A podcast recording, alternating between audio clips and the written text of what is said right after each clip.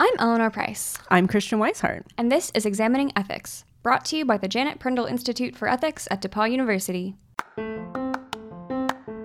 On today's show, we're stepping a little outside of what we normally cover. Instead of talking about ethics, we're going to talk about the field of ethics and the culture of the philosophers who study ethics. Specifically, we'll be talking about the parts of the moral philosophy world that confuse us, and maybe you, our listeners. First, we hear some on the street reporting from our old friend and independent producer, Sandra Burton. Then, we'll talk to our own resident ethics expert, Andy Cullison, and another ethicist, Emily McWilliams. They answer some of our most pressing questions about the world and culture of moral philosophy. Why are you so rude at dinner parties?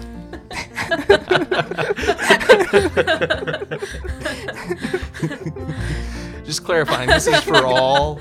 Uh, this Type is generally token. not. Stay tuned for all of this on today's episode of Examining Ethics. So, Christian, not sure if you were aware, but we work at the Prindle Institute for Ethics. We do, don't we? Um, we also make this here podcast, which is about ethics. That it is.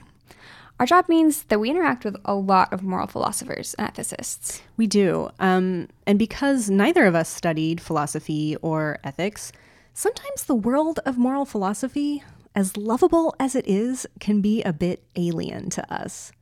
So, this episode is a big dive into the culture and quirks of the moral philosophy universe. In our first segment, independent producer Sandra Burton did a little investigating for us. She roamed the streets of New York City trying to figure out what we've always wondered if anyone understands moral philosophy jargon besides moral philosophers. This is Sandra Burton, and I am on Wall Street right now. It's a bustling Tuesday afternoon, and I'm about to ask people at random if they know moral philosophy jargon. So let's see if anyone will talk to me. Okay, the first one is moral relativism.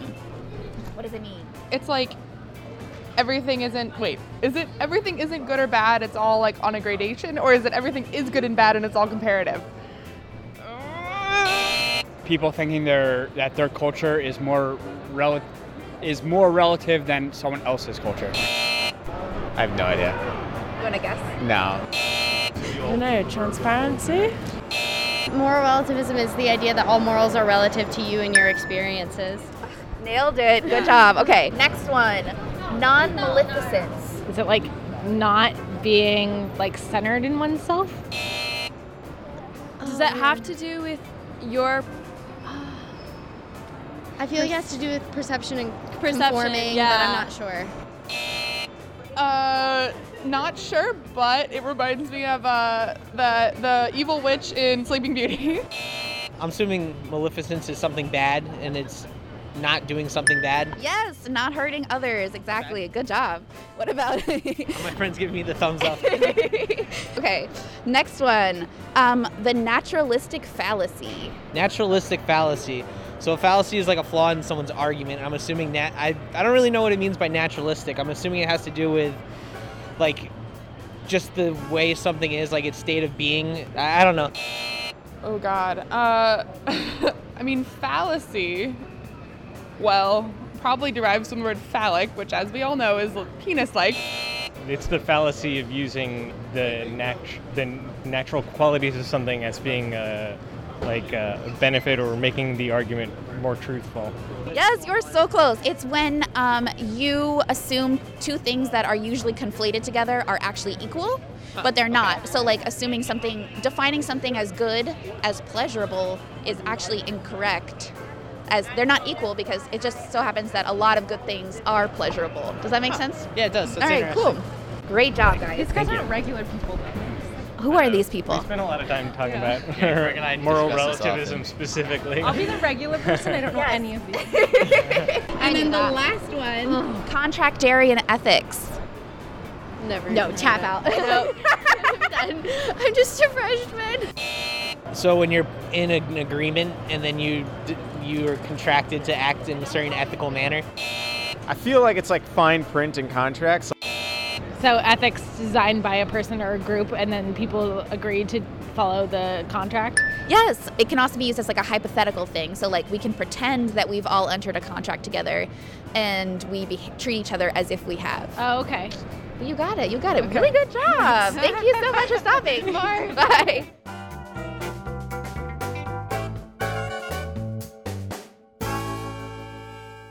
So I just want to say for the record, I would have answered exactly zero of those questions correctly.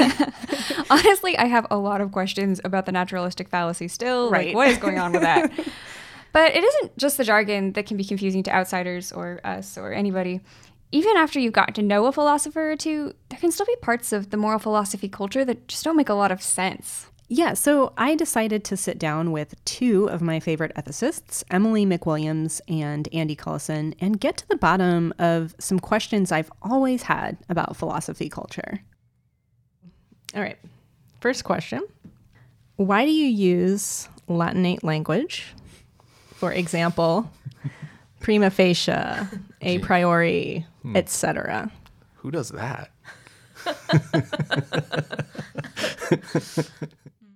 I think I do it in papers because I'm lazy and don't want to have to think of another way to say the same thing. But I try not to do it in class because it does feel like it um, obscures understanding, and that you then have to pause and explain what the language means, and then go back to explaining the point you were originally making. And that makes it less likely that people will understand the original point that you were making. Um, but I do do it in papers. Uh, I can't help but think the prima facie might have been directed at me. I don't know. And I think a lot of these Latinate kinds of phrases that philosophers use are just kind of hangovers from some time way back when somebody well known built it into their view. And so whenever you discuss their view, you sort of stuck using the Latinate phrases they use, and then it just becomes a really bad habit. You use it to write about it, you, you start talking about it, and then it just becomes kind of habitual. I'm with Emily on trying not to use them. I think it's actually bad to be using them. Why are you so rude at dinner parties?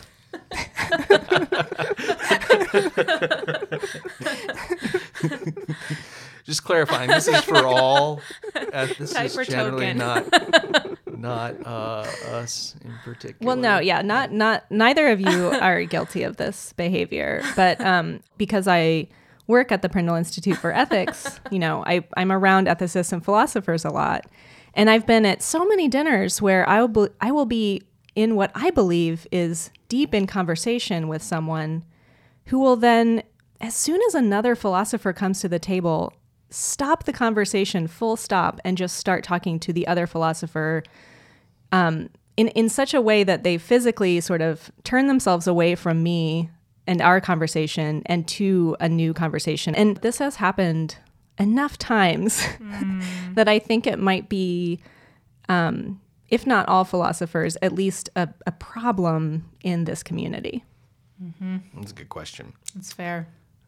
I'd be curious to know if it happens with philosophers in terms of where they are in their career. So let me just give you an example. One of the things Mhm. I noticed when I left grad school is I suddenly had no one to talk to because you go to grad school and you pick a grad school based on a an area of interest. So Rochester, it was epistemology. So you were surrounded by like 15 people who were all like interested in what you're interested in.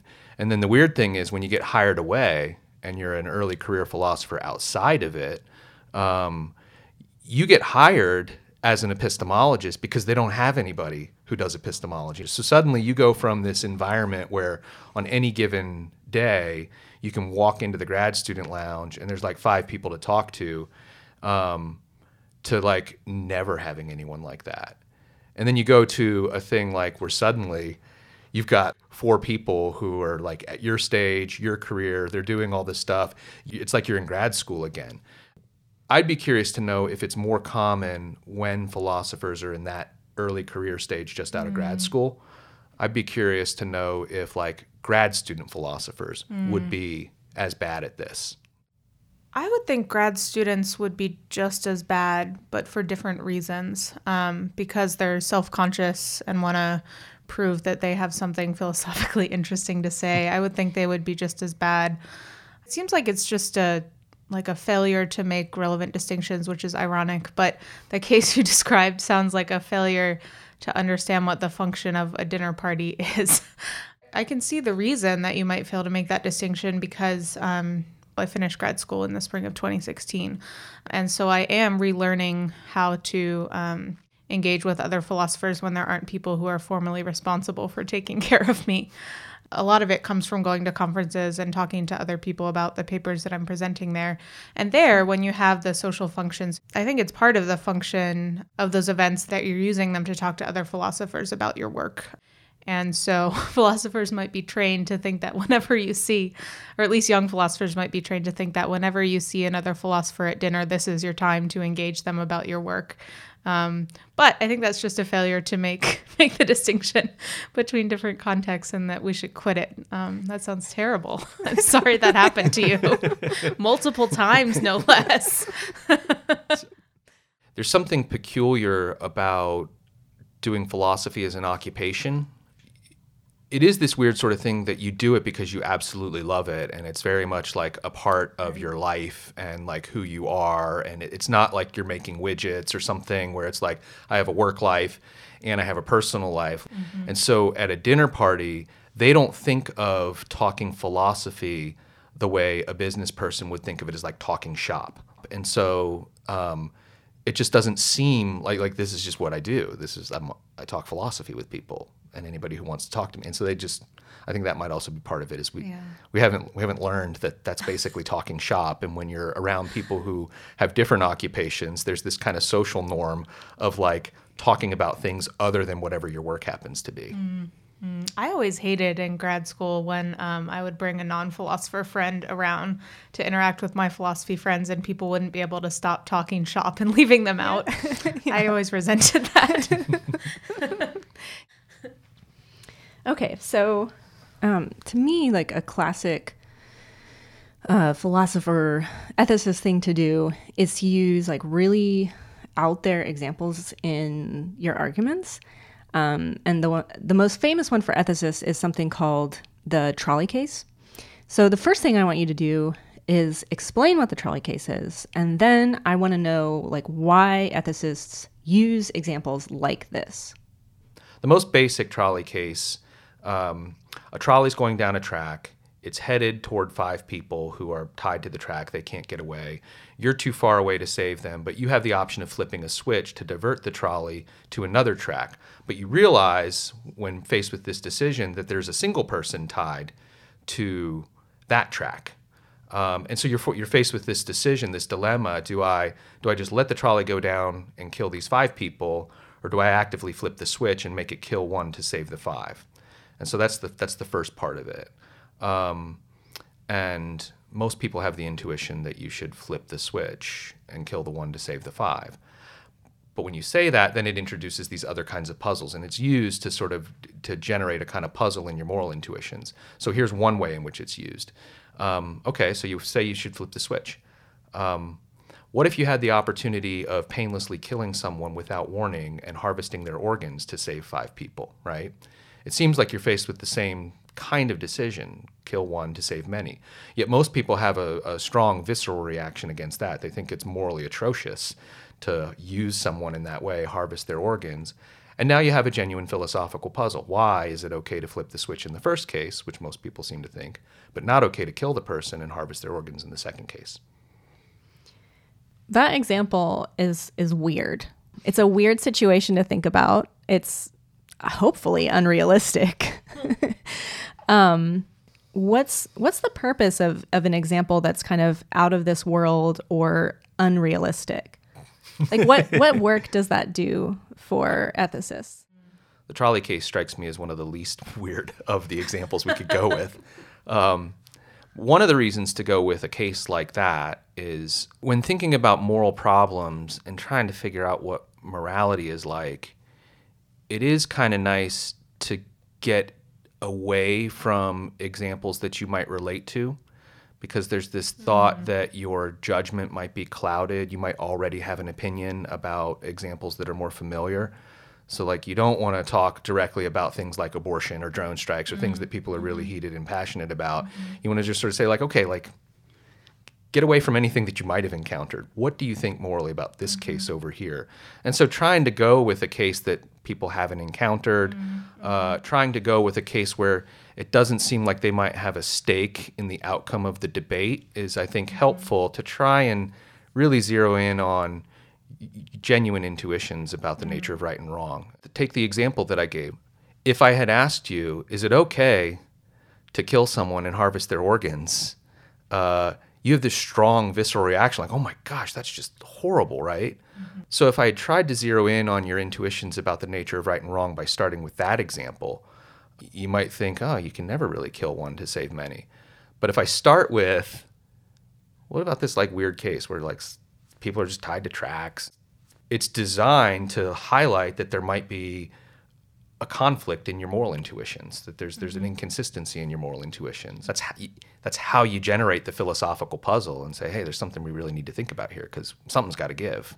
Um, I think with any case that you're designing in order to try and get people to have a particular moral intuition, um, in order to make some larger point about morality, um, you want to isolate one particular factor that that intuition is responding to. And so if you go with a real world case like the um, harvesting one to save the five in the evil doctor example, there might be a number of things that you're reacting to. And this is related to what Andy said. So, um, you know, it might be that we naturally think of that as murder and mor- murder is this morally laden term. But in the trolley case, um, you're trying to see whether it's the fact that you're causing this one person to die that is what's driving the intuition. And so you're able to cook up this kind of abstract, unrealistic case in order to isolate that one factor. And sometimes that can be a useful thing to do um, because we don't merely want to know what intuition people have, but we also want to know what that intuition is responding to or what's driving it. Um, and usually use that to make some larger point. Okay. Um, so, next question Why are there so many men in philosophy? You know, there's a really good, I mean, that's a really good sociological question. A lot of the standard answers that I would think of don't actually fit.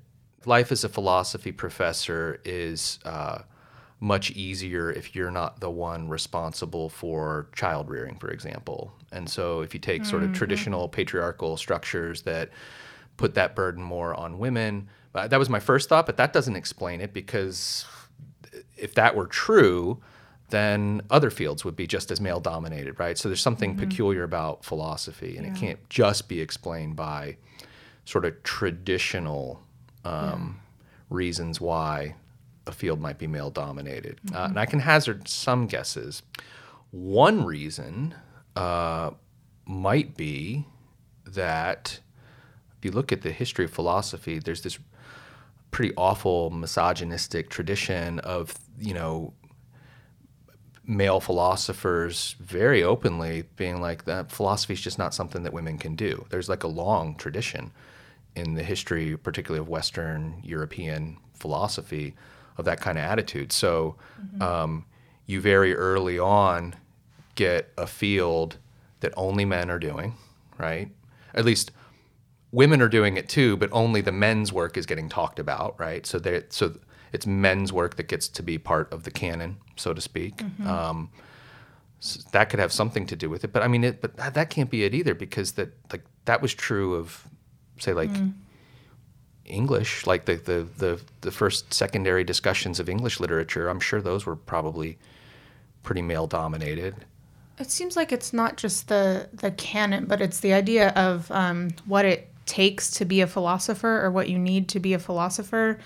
I mean, I I think the the reason some of the those philosophers throughout history have thought that women couldn't be philosophers is because they thought women lacked the rational capacities to do philosophy. So lacked the capacities that are like partly constitutive of what it means to do philosophy. Um, I, as a young grad student, had uh, male colleagues, other grad students, not faculty, but other grad students say these things to me pretty explicitly. Um, what? Yeah, I once had a friend of mine, and he was further along in grad school than me, say that, tell me that before he met me, he never thought that he could be friends in the genuine sort of full blown sense with a woman because he never thought that women could be as rational as men could. And he wanted a genuine philosophical friendship. So that I was the first example of a woman who was fully rational in the sense that men are. Oh my God. Wow. So- I'm sorry. That sucks. I mean, it does it does suck. And if I if I experience that, I can't imagine what people one or two generations before me experienced. I think it must have been much worse and much more explicit. Um, and if someone is willing to just openly say that and not realize that there's something problematic, I mean, imagine how many people are probably thinking that, but Right. just not saying it, Right.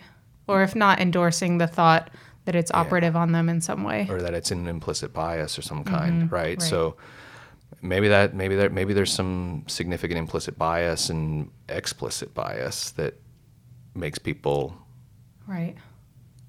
you know tend to not hire tend to not focus on you know working with students Yeah, I think there's been, a, I mean, there's been a lot of sort of more recent empirical work aimed at figuring out what it is that keeps women out of philosophy. And I think we just don't, because we're pretty early on in committing serious resources to doing that empirical work, we just don't have real answers yet. Um, but luckily, there's more resources being devoted to figuring it out. I saved my hardest question for last. Oh, good.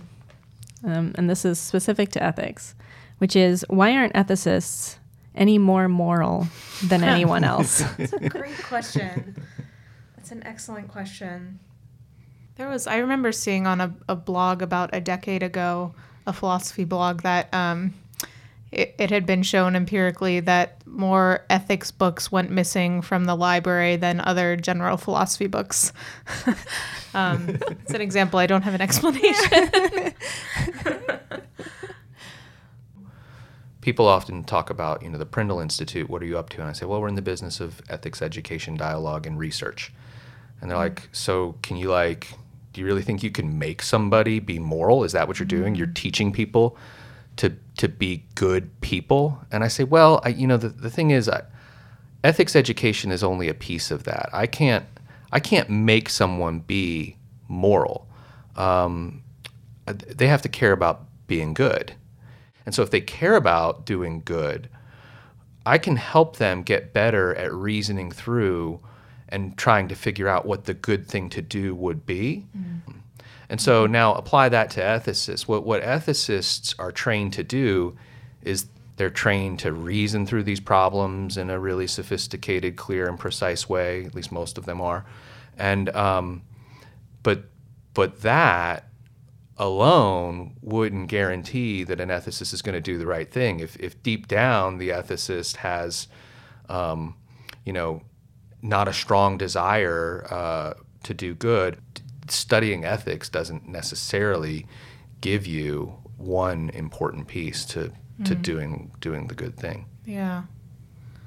Here's here's a possible hypothesis. Um, I don't even I don't even know if it's a hypothesis, but here's one thing you might think, which is that people um, choose to study a subfield um, because it's sort of mysterious to them, or because they don't understand it intuitively. Um, so for the same reason that someone who um, finds ethics mysterious might choose to study it, someone who's bad at practical reasoning might work on practical reasoning within philosophy. Um, and so the advantage that that might give you is that you're able to study it from, I don't know, a more quote unquote objective perspective as an anthropologist would or from the outside. Um, and you might think that, well, at least there's an argument to be made that that might make you better at. Um, better at doing the philosophy itself, better at figuring out what it is that morality consists in if it's not intuitive to you from the get go. Um, I'm not sure whether there's any empirical research to back that up, but it's one thing that might explain it. There's another hypothesis that I've heard people throw around when it comes to ethicists, which is ethicists, because they study ethics and because they pay attention to all the morally relevant features, are going to be ah. really, really good at rationalizing their behavior Yeah. because they will always be able to zero in on something. And if they latch onto it and, you know, sort of self-deceive themselves into thinking that in this case that's the weightiest consideration, they could end up justifying a lot of uh, behavior. Yeah, we have the skills to be really good, motivated reasoners, and we have the same motivations as everyone else, and that's a fatal combination. Do you guys have any rude questions for me since I've been so mean and rude to you guys? Why do you hate philosophy? Putting so you on the spot.